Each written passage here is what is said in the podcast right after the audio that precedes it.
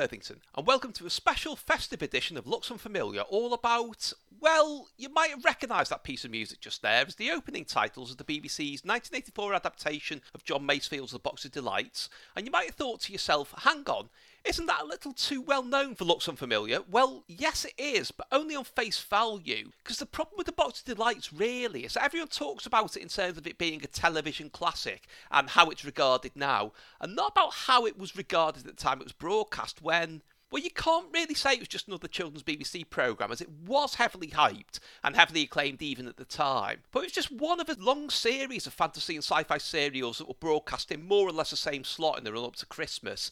And it did really just come and go. And for a long time, it was very much seen as something that everyone had moved on from. And in fact, at one point, it was very hard to get hold of, which is where our guest for this special edition comes in, as he's someone who did spend a long time trying to get hold of it, and it's writer Stephen O'Brien. So, Stephen, take us back to 1984.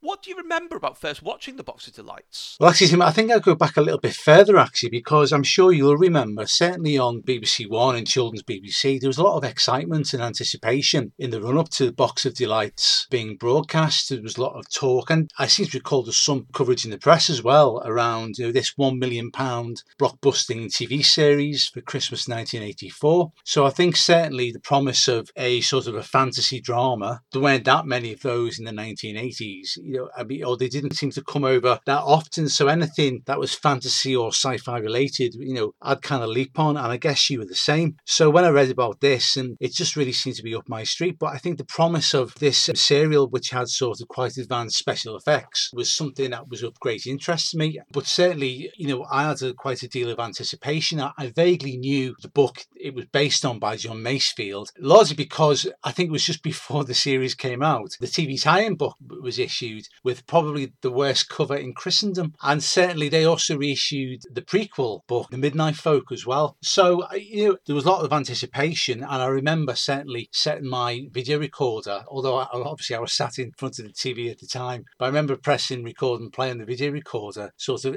quite excited, really. Yeah, I'll come back to that video recording in a minute, but I do remember that build up because it was frequently mentioning things like John Craven's back pages in the Radio Times and on Blue Peter, where I remember remember the preview clip, the very first one that they showed was that bit where Kay Harker is flying over kind of cardboard cutouts of, you know, Norman soldiers from history books. I remember thinking, oh, yeah, that looks great. and then I did love it when it was on because that's an interesting thing to look back at. You know, the idea that it's uniformly regarded as a TV classic. I'm not sure what it was like in your house, but the reactions in ours, you know, you're from a similarly sized family and from a similar range of ages. I really liked it. One of us was frightened of it, particularly the opening titles, and another saw it as just a thing about posh children, which, to be fair, it kind of is. And, you know, when you've recently watched things like Educating Marmalade and Behind the Bike Sheds, maybe you're not going to take as kindly to the genteel adventures of a boy with a magic box and with quite a religious theme as well. But that was it. It was just something that was on. And although there was a repeat in different form in 1986, I think they showed it in three 50 minute omnibus editions. But I remember one of the first reasons we became friends was you still had somehow on the end of one of your family's videotapes episode six from the original broadcast, and we established that we both liked the music and that I could get music off videotape on audio cassette. I mean, how antiquated does that sound? now? I remember you loaning me that tape and it feeling like this kind of relic to be treasured. What if I damaged it and we could never get hold of it again? That's how it felt in those days. That's just such a weird thing to look back on now. But I wonder, given how easily available that in particular is now, do you still even have that? that tape? I do. Well, actually, I had all six episodes. I did have all six, and perhaps I kind of carried it across to a second cassette but yeah, I do remember that. And I think I, I, remember, you know, you and I certainly had a fascination with the music. And, and I did probably a couple of years later track down the elusive 7 inch single. You know, I was quite disappointed when I finally got the, the 7 inch because I loved Roger Limb's uh, theme music. And, and, I guess it's one of these things, isn't it? Obviously, it was a piece of music that pre existed, but obviously, uh, Roger Limb did some radiophonic noodling over it, I guess. And I, I was so disappointed because when I finally got hold of the 7 inch, it was just the original sort of orchestra minstrel and choir recording, and no Roger Limb was in earshot. So obviously, what's been great in recent years, and I know you know because you've reviewed it, is the the silver screen reissue or issue actually of the soundtrack, including said theme with lots of Roger Limb. Going back to your original point, I think it was quite interesting, you know, that we did have this sort of shared fascination, and I think we became friends in 86, 87 around that time. So it wasn't that much longer after that original broadcast, you know, you talked about. And I think we had a lot of things in common, but certainly I think one of the things we, we used to do was talk about our shared fascination of the box of delights. And certainly, obviously, we sort of poke some gentle fun at certain aspects of it as well, wouldn't we? We certainly would. Things like Foxy Face Charles and Chubby Joe, who we've always been quite obsessed with. The interlude about how to make a posset as well, which took a bizarre turn a couple of years ago when I went on a date with somebody who revealed she was obsessed with the box of delights. And as a joke, I said, Did you ever try a posset? And she said, Yes, I got my mum to make one when it was first on. And it tasted like some kind of horrible, endless liquid biscuit. I thought, well, I was right never to try a posset then. I must admit, I, I was vaguely entranced with the idea of making a posset. And obviously, as you say, there was that interlude where it was a, quite a detailed, you know, forerunner to Saturday Kitchen, I think, with this this sort of, you know, spending 15 minutes of a 25 minute episode talking about how to make a posset. And then five minutes of that were the maid carrying it up the staircase. So, I mean, certainly the posset was, was a standout moment for me.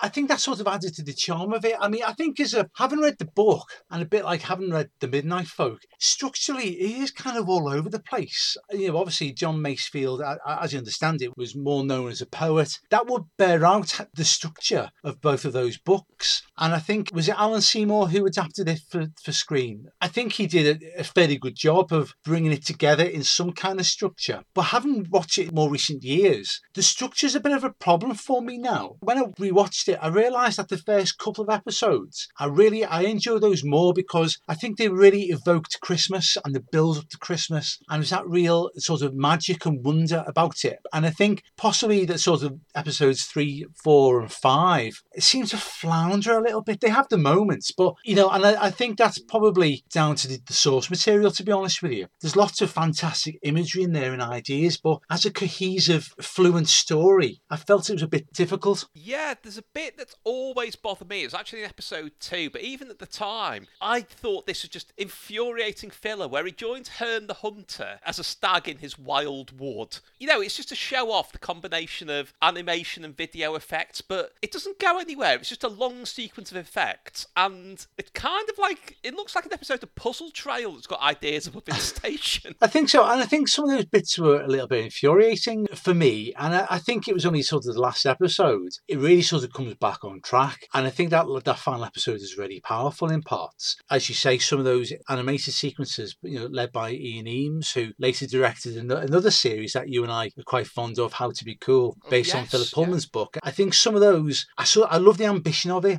You know, obviously, you know, I mean, I'm, i mean, my son's 12, and it's quite possible he might watch it now and think it's a bit slow. I think that possibly some of the effects are a bit lacking, but I think at the time they were really bold for the BBC, and I think that attempt to do something new with that technology, you know, I will always applaud that, and some elements of that work better than others. But you know, what you can't fault the production for is its its ambition and its scale, and that will go through to the performances as well. You know, we talked about the posh kids, and I guess just diversifying slightly, I think there is that point of view is if if you got a lot of children's programming which is sort of more socially realistic, whether it's Grange Hill or even the beloved Murphy's Mob, then you know perhaps for some tastes the box of delights is probably you know a little bit too much. And I think if you then got a load of posh kids who are acting like spoiled brats, then you know it might be difficult for some people to connect to that. But you know, I suppose on on the flip side of that, I'd say that I think the, the performances of the children and, and the younger actors are really really good. Yeah, yes, they're better than some of the adults actually.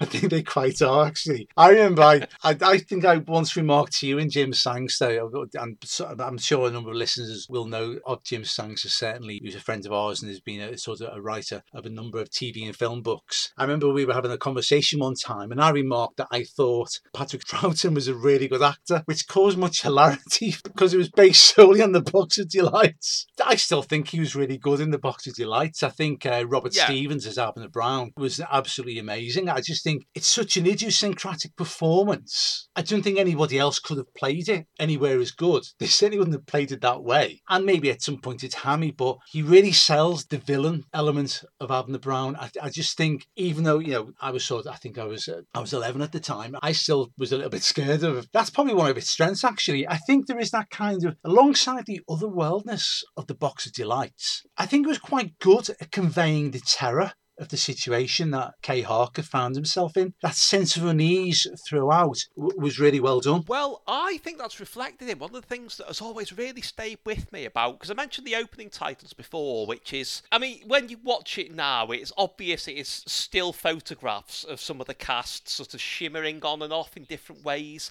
But when Robert Stephens' face appears, there's a flash of lightning across it without a lightning sound. I find that really sinister, and I think that complements his performance in it so well. It just signifies how good he is at playing. Because that cliffhanger to episode two, where he's talking to Rat about what he'll do to that boy, without actually issuing any direct threat, just the, the idea that he will have his. It's not even vengeance because nothing's been done yet, but the threat is so palpable. It's actually quite frightening, really. I think there's a lot of that there. When he consults, is it the head? I think it's just called head, isn't it, from memory? And and then obviously he kind of turns it upside down because he's quite displeased with what Head's telling him. I think some of that stuff's quite unsettling as well. Going back to terror as well, and this is a slightly different thing. The scenes episode six, spoiler alert, listeners, is when um, Abner Brown. you're allowed.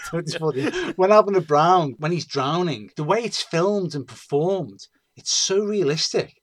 I found that quite unsettling as well. Those serials around, and even things like Grange Hill, when they had bleak moments, the BBC did that frighteningness for children so well without overstepping the mark. They were really good at making something look alarming and upsetting when it was supposed to be. This did that really well, I think. I mean, you know, there are sillier bits of it, but like you say, that's the ambition. It tries to get everything into those six episodes. And I will say, a couple of years ago, I saw a compilation of all six episodes in the cinema on the big screen. So it ran to just under three hours. And it didn't feel like it dragged at any point because there was always something different happening. I think that that's reflected. I mean, I, I made a comment before to say I think structurally it's kind of a bit all over the place. And in one sense, as a narrative, you could argue that's a weakness, but at the same time, you know, I acknowledge the fact that the sheer amount of ideas that John Masefield got into into the novel, and and certainly from memory, there's even more than was conveyed in the TV series. So certainly, Alan Seymour, uh, as the adapter, had a lot of decisions to make around what to include and what not to include. I can understand why they picked this book to to televise because I think the BBC, as you say, whether they had had, you know, a million pounds to make a series or one pound, they wouldn't shirk away from the sort of the, the ambition, would they? They'd always give it a go. And I think they did with this. I would say the series is more successful than it's unsuccessful in terms of what it does and what it tries to do. I mean, I think one of the things that still resonates for me is Roger Limb's excellent score. I think there's there's one particular bit, and I was delighted when I got finally got the CD soundtrack release. I think it's episode six from memory when Abner Brown is conjuring up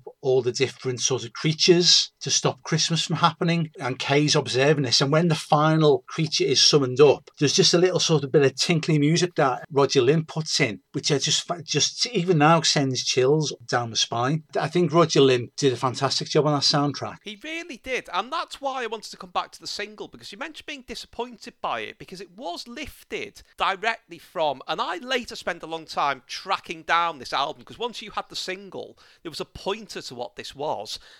Christmas music from Guildford Cathedral, I think from 1966. It was on the EMI by the Pro Arte Orchestra, yeah. conducted by Barry Rose, doing the Carol Symphony by Hely-Hutchinson. And it's taken directly from that. And it sounds very different in that context of the whole piece. It's a lot more melancholy. The interesting thing about that I later found out was that wasn't just plucked out of the record library for the Box of Lights. It was used in, I mean, I found it in a play school in 1970, the Christmas Eve edition. It accompanies the Round Window film. I believe other people have found it being used in other children's BBC things between then and 1984. So it's something that somebody was keen to get in there somewhere. But there's this kind of idea that Roger Limb basically just played a couple of synth notes on top of it. But no, when you compare that available soundtrack recording of the theme music to the original, he's manipulated it so much and so subtly to give it a different flavour. Elements of it are louder, elements are quieter. I think that makes all the difference. It wasn't just he pressed a key over the top to go wah wah wah. you know, it was really, really cleverly manipulated. I think you're right. Obviously, if you compare the single version and the TV version, you know, you sort of think, oh, it's a bit dull compared to the TV version. So obviously, he obviously did other elements of editing uh, rather than just doing the odd overdub. You know, and I think it still remains a really powerful and evocative theme tune. And as you say, and you mentioned it before, that title sequence, you know, you only have to look at Twitter this time of year to see how many people reference that title sequence as being lodged in, in their memory. Just to go back to 1986 for a second, it's interesting that at that point, I mean, obviously it was repeated that Christmas, it already felt like well, not last year's thing, two years ago's thing, to the extent that that was around the time Every Loser Wins by Nick Berry came out. And when he was interviewed in Smash Hits, obviously, because he wasn't a pop star, he was the bloke from EastEnders, there was very little to ask him about. So he mentioned the Box of Delights in that. And he kind of, not him, but Smash Hits sort of overplayed his appearance as one of the pirate rats. And it was long enough ago because I read that before the repeats came on for me to think in my head that it was a bigger role than it actually was because they kind of just appear almost passing through one scene.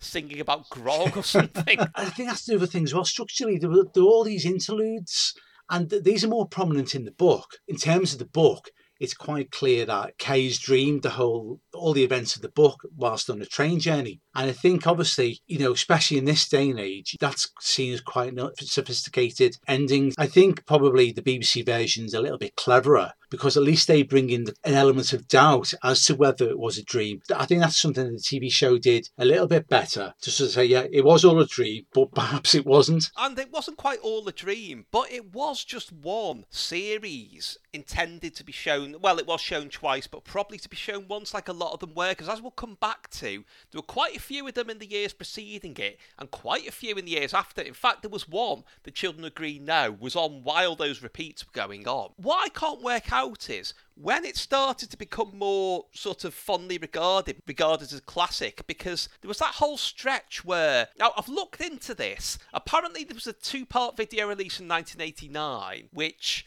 I think was when BBC videos, there were some ones that were around 10 quid, but most of them were 20 pounds. So you're already looking at 40 pound in 1989 for the box of delights. I mean, I remember that was the year that Watch with Mother The Next Generation came out, which, you know, had me written all over it. The Herbs, Mary Mungo and Midge, Barnaby. Know, I remember thinking, that's too expensive to ask for for Christmas. And it was only about 1993 when actually I think I was with you in the, the HMV that there used to be in Liverpool that shared half of its floor space with Burger King.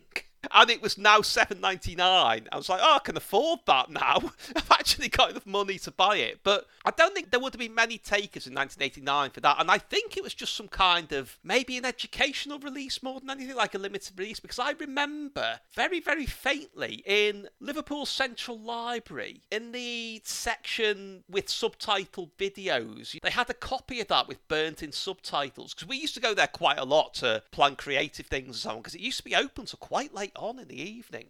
And they had these lovely desks in the main shelving area. How do we loan that from the library? because we, we're obviously not entitled to use that section. That's the other thing. I don't know if we ever worked that out. Yeah, I mean, uh, you know, and I think I, one of my memories there when you were talking about that is that I do remember that us seeing that video there for the first time and thinking, wow, you know, it, it it's out, it's available on video. And, and it's weird because obviously, as I said before, I'd recorded the whole thing anyway, so I had it. But I think it's that kind of thing, you know, uh, when you, when you're a teenager and you have interest, whether it's music, film, or TV, and you like to own things like official things. It was that kind of wow, it's it's back, it's back out. You can own that, and you know I think that's kind of what appealed. And and as you say, there was obviously a, a more commercial two volume release later on, if memory serves me correctly, because I bought that one And then obviously, lastly, there was the DVD. Well, what I can't work out is when this classic status started to be conferred on it. I can't work out when the sea change was, when it went from being, say,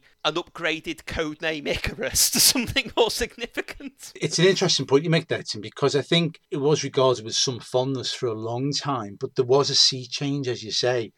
And I would actually say it's only more recently. I think it's probably the advent of social media, possibly, because you know, it came out on DVD, and I remember I, I, was really excited. You know, it was coming out again on DVD. There were some extras on there as well, like the the, the Blue Peter footage you mentioned. You know, but it was still kind of released to sort of muted reception. In fact, wasn't it deleted once and then reissued later?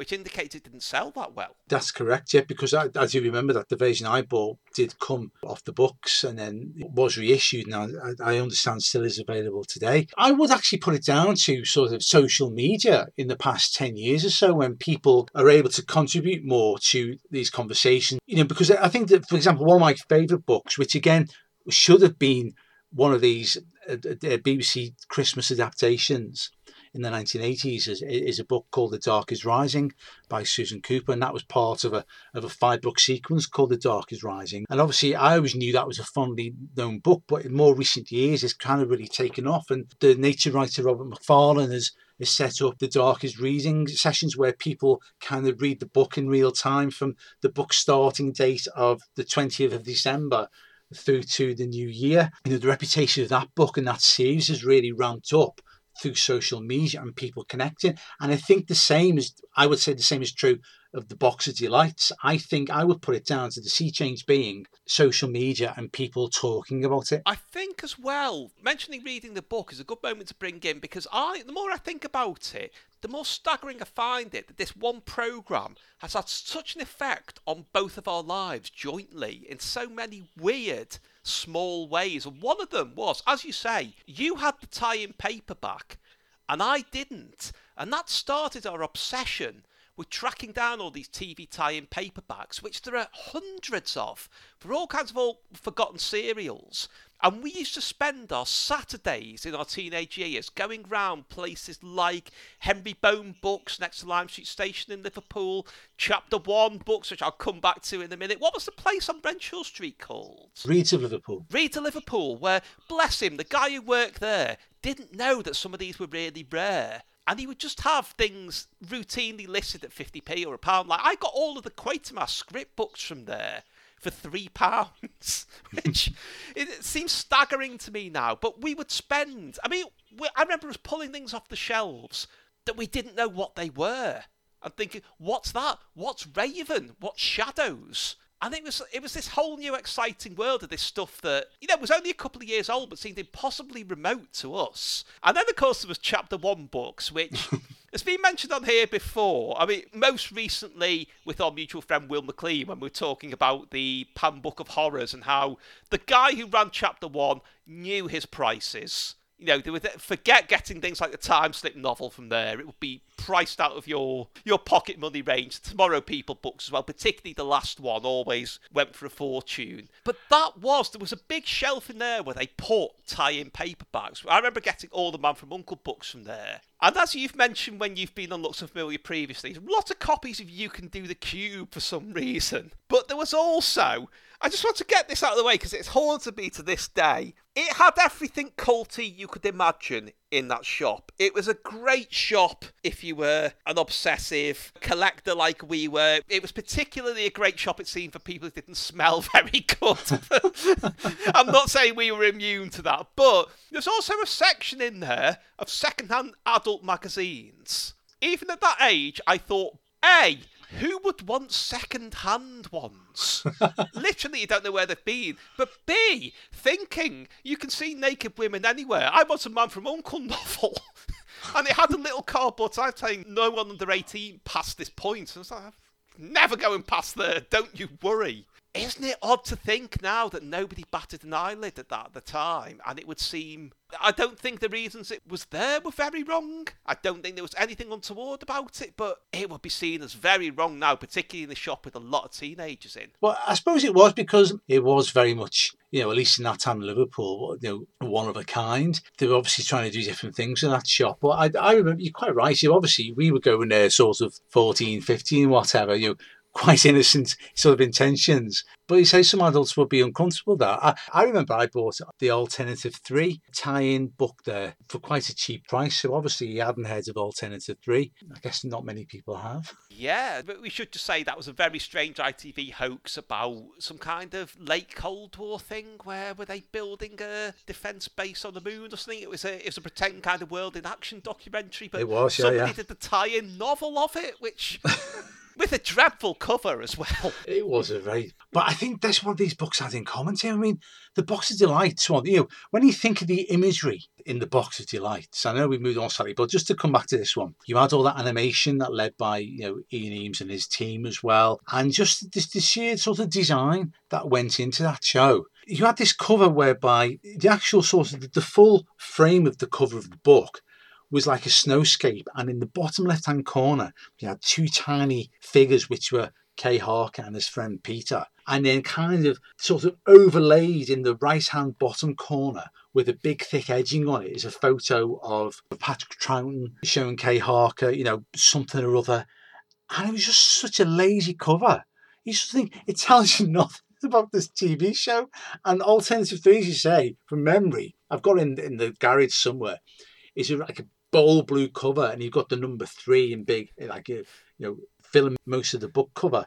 These, these books that had terrible covers. It looked like it's like a supermarket offer. That one. That's my memory it of it. it was. You know, I think a lot of those tie-in books were just lazily done. You know, and didn't really convey you know what was inside them. Mentioning the time books brings me on to we should really run through because there was a run of about 13 years where they would do one of these serials, not always fantasy based, but mostly each year in the run up to Christmas. ITV tried to do some a couple of times, didn't really work. It started with the Phoenix and the Carpet in 1976, and I think that cover with them with the puppet Phoenix stayed on the cover of that book forever and it's probably still on there now.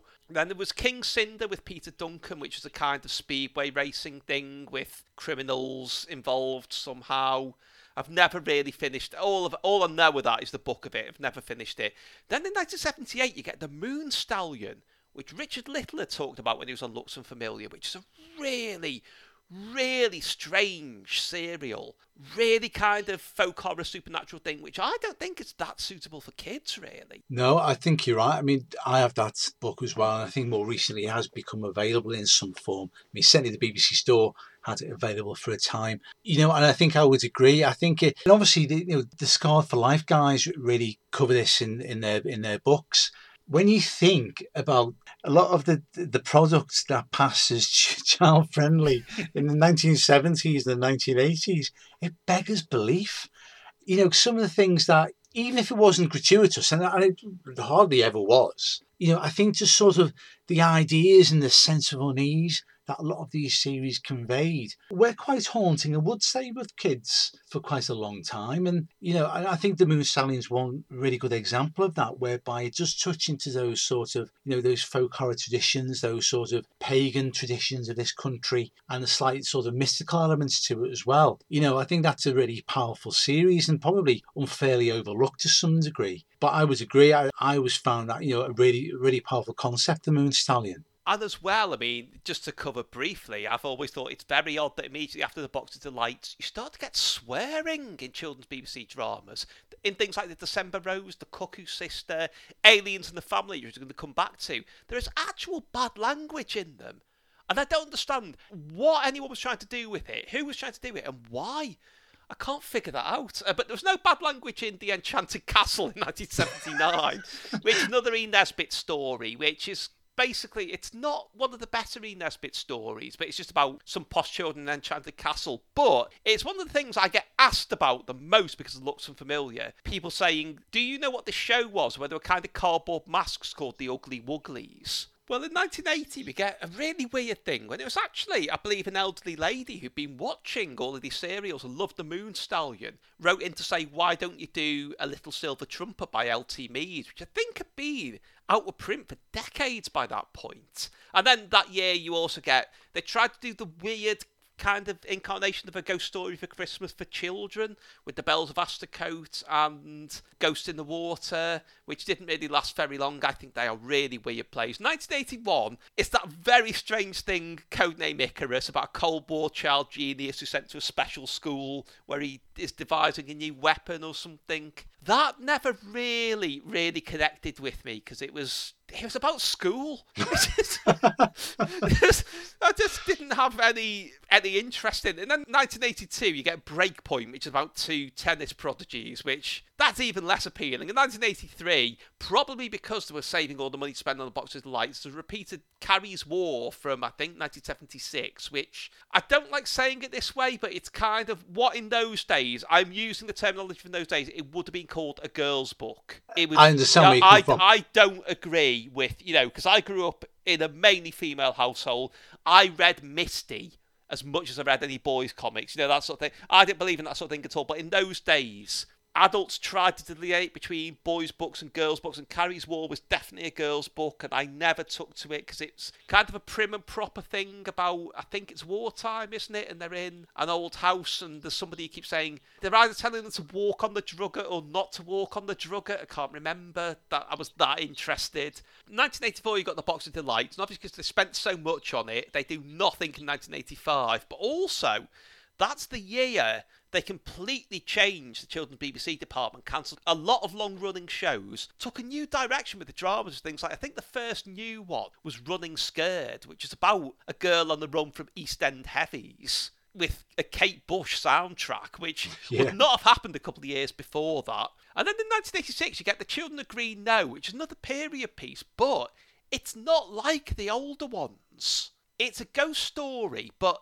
they're not really ghosts, are they? It's like a meeting of two times. And it's just about this boy making friends with these Charles II era children. And there's not even really any menace to it. It's all about the atmosphere. It's a very, very different piece to anything that came before it, including the Box of Delights, really. It's funny, you know, because I remember at the time, you know, obviously this was around the time, you know, you and I sort of started to get to know each other. And I think you were always like a big proponent of how good the Children of Green Knowe was. And I sort of felt in some ways it was kind of lacking compared to the kind of the bombast of the Box of Delights. But it's funny how you know, obviously time changes views, and I actually think the Children of Green Knowe is a more successful serial possibly than a Box of Delights is. Possibly, you could argue the Children of Green Knowe is less ambitious, but I think it probably benefits from a more cohesive narrative structure that's been taken from the book. I think because it's got a slower pace, you get that sense of character more. Obviously, you get to know Tolly a bit more. And I think, particularly when you could have the scenes with St. Christopher, you know, I think they're very powerful sequences. But I think the emotion of those sequences and what it means for, for Tolly really comes out loud. So I would agree with what you say there. It's a much quieter, smaller piece compared to the Box of Delights. But I think the real sort of emotion comes through. Well, particularly with, unfortunately, I can't remember the name of who played there, but his, I think she's his great great aunt who he goes to stay with. And you know, normally in children's TV before that, those kind of figures have been imposing, out of touch, sinister even. But she's clearly still a young girl at heart, insists that he calls her granny, and loves playing games. It's like she's having a second childhood through this young relative that she's never met before. And that's such a big difference as well. I think it's unfair that the show doesn't get remembered as well as the Box of Delights because, in its own way, I'm going to say this, it's every bit as good it is just good in a different way. That's a really good way to put it, in because uh, you know, obviously I said before, I you know, if I had to pick the two, it almost sounds like heresy when we come together to talk about the box of delights. but I think, and obviously I'm conscious that I'm looking at this, you know, as an adult rather than a child. But I think, you know, if I had to pick between the two, I'd probably pick the Children of Green Knowe because I think it's probably more successful in what it sets out to do. And I think it has a, a better narrative structure, but I still can't fault the ambition of the Box of Delights, and you know I remain very fond of that series because it did mean a lot to me at the time. I I really enjoyed it and I watched it quite a lot, you know, and I think it's just funny looking at it from a different perspective. But I would agree. I think Children of Green Knowe is really underappreciated to some degree and doesn't have that cultural cachet that the Box of Delights does. Just as an aside, about about 20 years ago, I got on some uh, like on the on the writing scheme in London, and as part of that, some of the participants, including myself, were able to sort of have our script showcased. And one of the writers of one of those scripts being showcased was uh, Alec Christie, who actually played Tolly. Now, I did have a few conversations with him, and he was a really nice guy. But part of me was thinking, oh, I really want to ask him about the Children of Green Knowe. But I just felt, no, I can't do it. I can't do it. But when, I, when he walk into a room and you think, it's Tolly. Well, you showed more restraint and decorum than a long, long time ago. I bumped into one of the stars of our next serial, who's Claire Wilkie, who was in Aliens in the Family and then Eldorado, and then disappeared for a while. Obviously, came back in EastEnders, did a lot of things after that. In those wilderness years, I realised I was sat next to her on the train once. And I said, Excuse me, this is going to sound really weird, but you, Claire Wilkie from Aliens in the Family. And she actually did that thing where I've never seen people do it in real life where they just absolutely open mouthed, like their mouth has just dropped about eight inches. And she was lovely, but I think she was astonished to be recognised.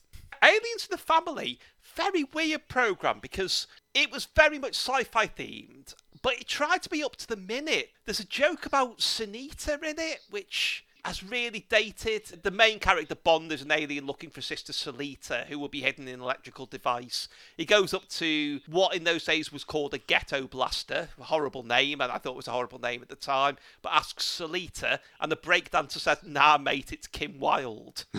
and there's another bit where he's trying to choose an appearance to change himself to, to being conspicuous on Earth, and he's shown images of like Morten Harket, Daley Thompson, and Philip Schofield, who obviously was introducing it. But it's a really strange serial because it is as much about him, it's about these two sets of kids that come together because their divorced parents get together with each other. And they hate each other, but they find common ground when they. Because they are all outsiders, they're misfits who don't like each other because they're misfits. So then they meet and shelter this alien and come together because of that. And the other very odd thing is the number of people I've met who use the phrase weirdigans who don't know where it comes from. And it's the evil aliens and aliens in the family, led by Granville Saxton, who was Mr. Fowl in Hardwicke House. which, you know, this all, all ties together in a big 1987 way. But that word seems to have passed into popular culture and lost its origins along the way. Again, I, I think that's probably quite an underrated series. And, I think it was one of those uh, series that, as you say, kind of married that kind of social realism and I guess kitchen sink drama with that sci fi element. And I seem to recall it did it quite well. I mean, obviously, you know, Aliens in the Family is kind of a play on words because it obviously just doesn't talk about the main character who's an alien, but obviously, as you say, talks about how the these two children sort of consider each other. But I thought it was really well done. I thought it was quite engaging that series. I thought actually it looked really good as well. I think particularly the, the effects in that series were, were pretty polished for a show of that age and actually a show of that budget. Well, we're coming up to something which needs to stay out of public awareness because in 1988, they did do The Watch House, which was a great Robert Westall adaptation, which is really the last of these, which is about a ghost of a pirate called Scobie Hague, isn't it? And it's done really menacingly. I think it was only three episodes, this one, wasn't it? Yeah. But funnily enough, Clayton Hickman was talking about it on Twitter the other day, and I was so desperate to say, we're going to be talking about it and Looks Unfamiliar Christmas special, but I thought I wouldn't spoiler it. That was really good. And over on ITV, you got How to Be Cool, which you've already mentioned, The Snow Spider, which went out on a really weird slot on a Saturday. It's about four o'clock, wasn't it? And had that really dull theme music that was somehow released as a single.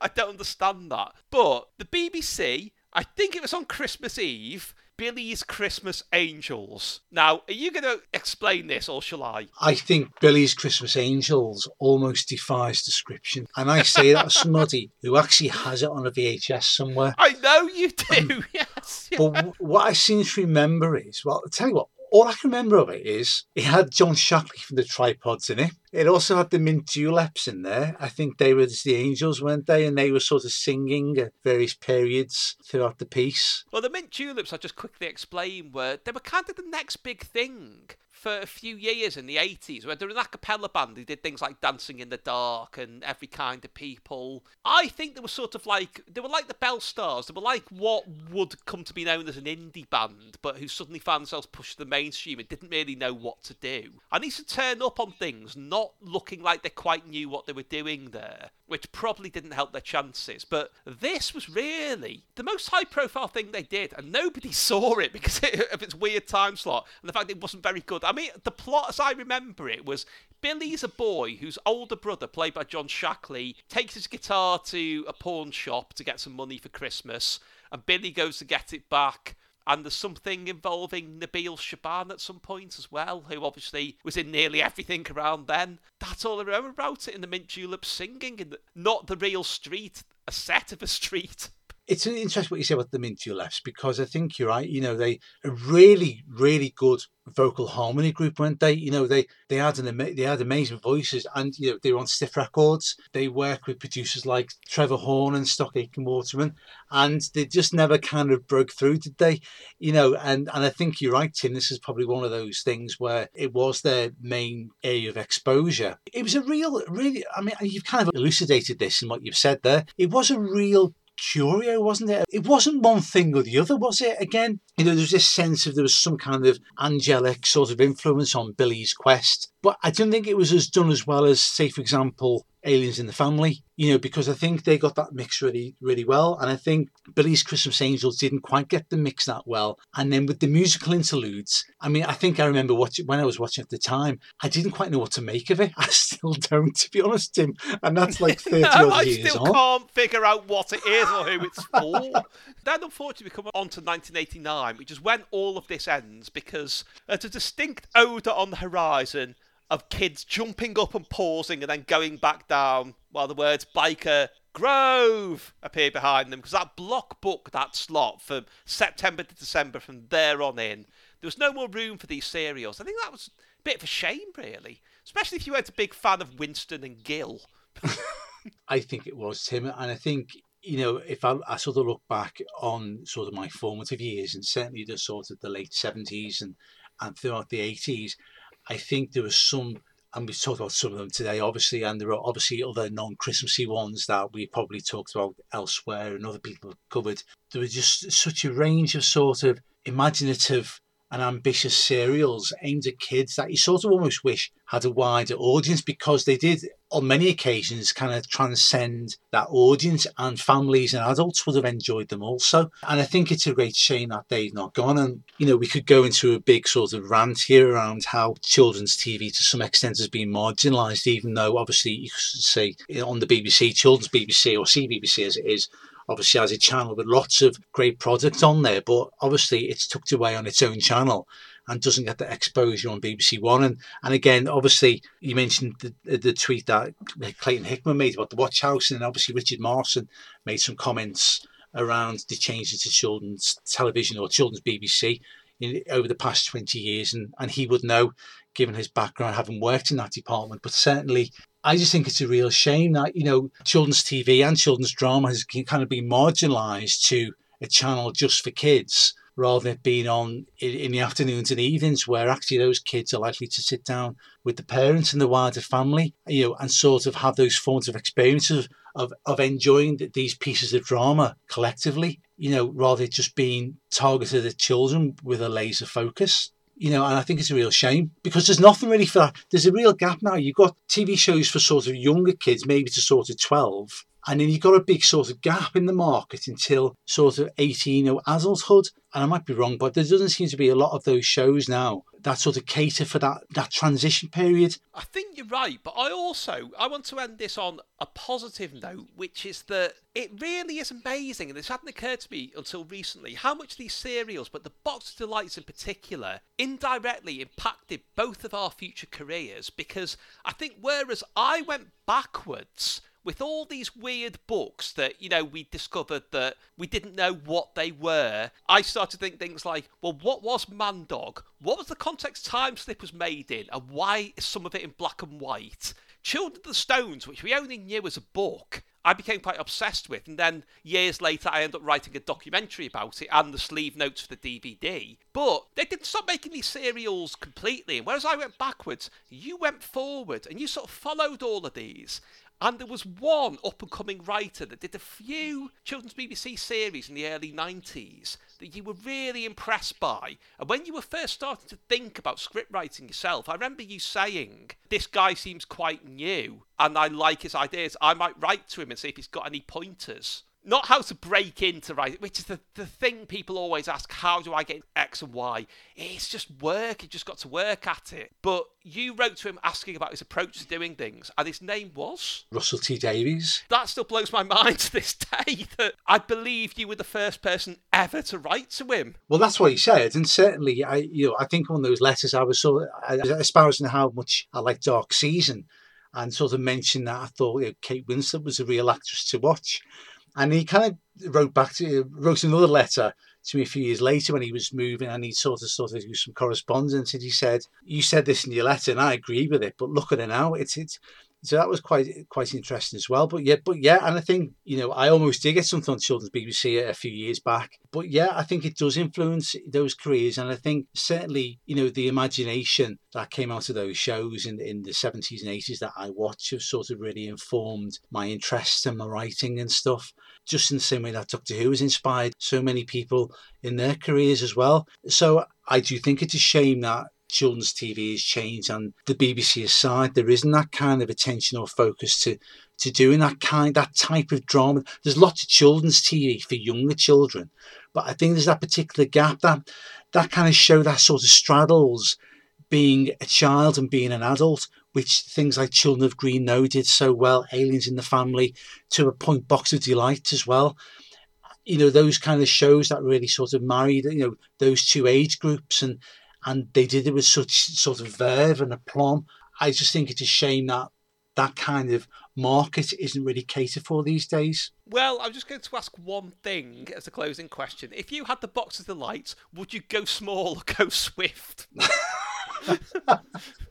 well, just before I answer that, I also remember, I'm sure, and I might be imagining this, but I'm sure at the same at the time it was broadcast, there was an item on Saturday Superstore. The cast or some of the cast members were on it, and what the competition that week was to win the Box of Delights prop. No, really? Because I remember I, I, was I wrote you know I did a postcard and sent it in and was hoping it would be picked out the following week and it wasn't. But yes, yeah, so somewhere someone out there has got the Box of Delights prop it's probably been used as an ashtray or something, but I hope not. but but in terms of your your original question, Tim, I think I would have to go Swift.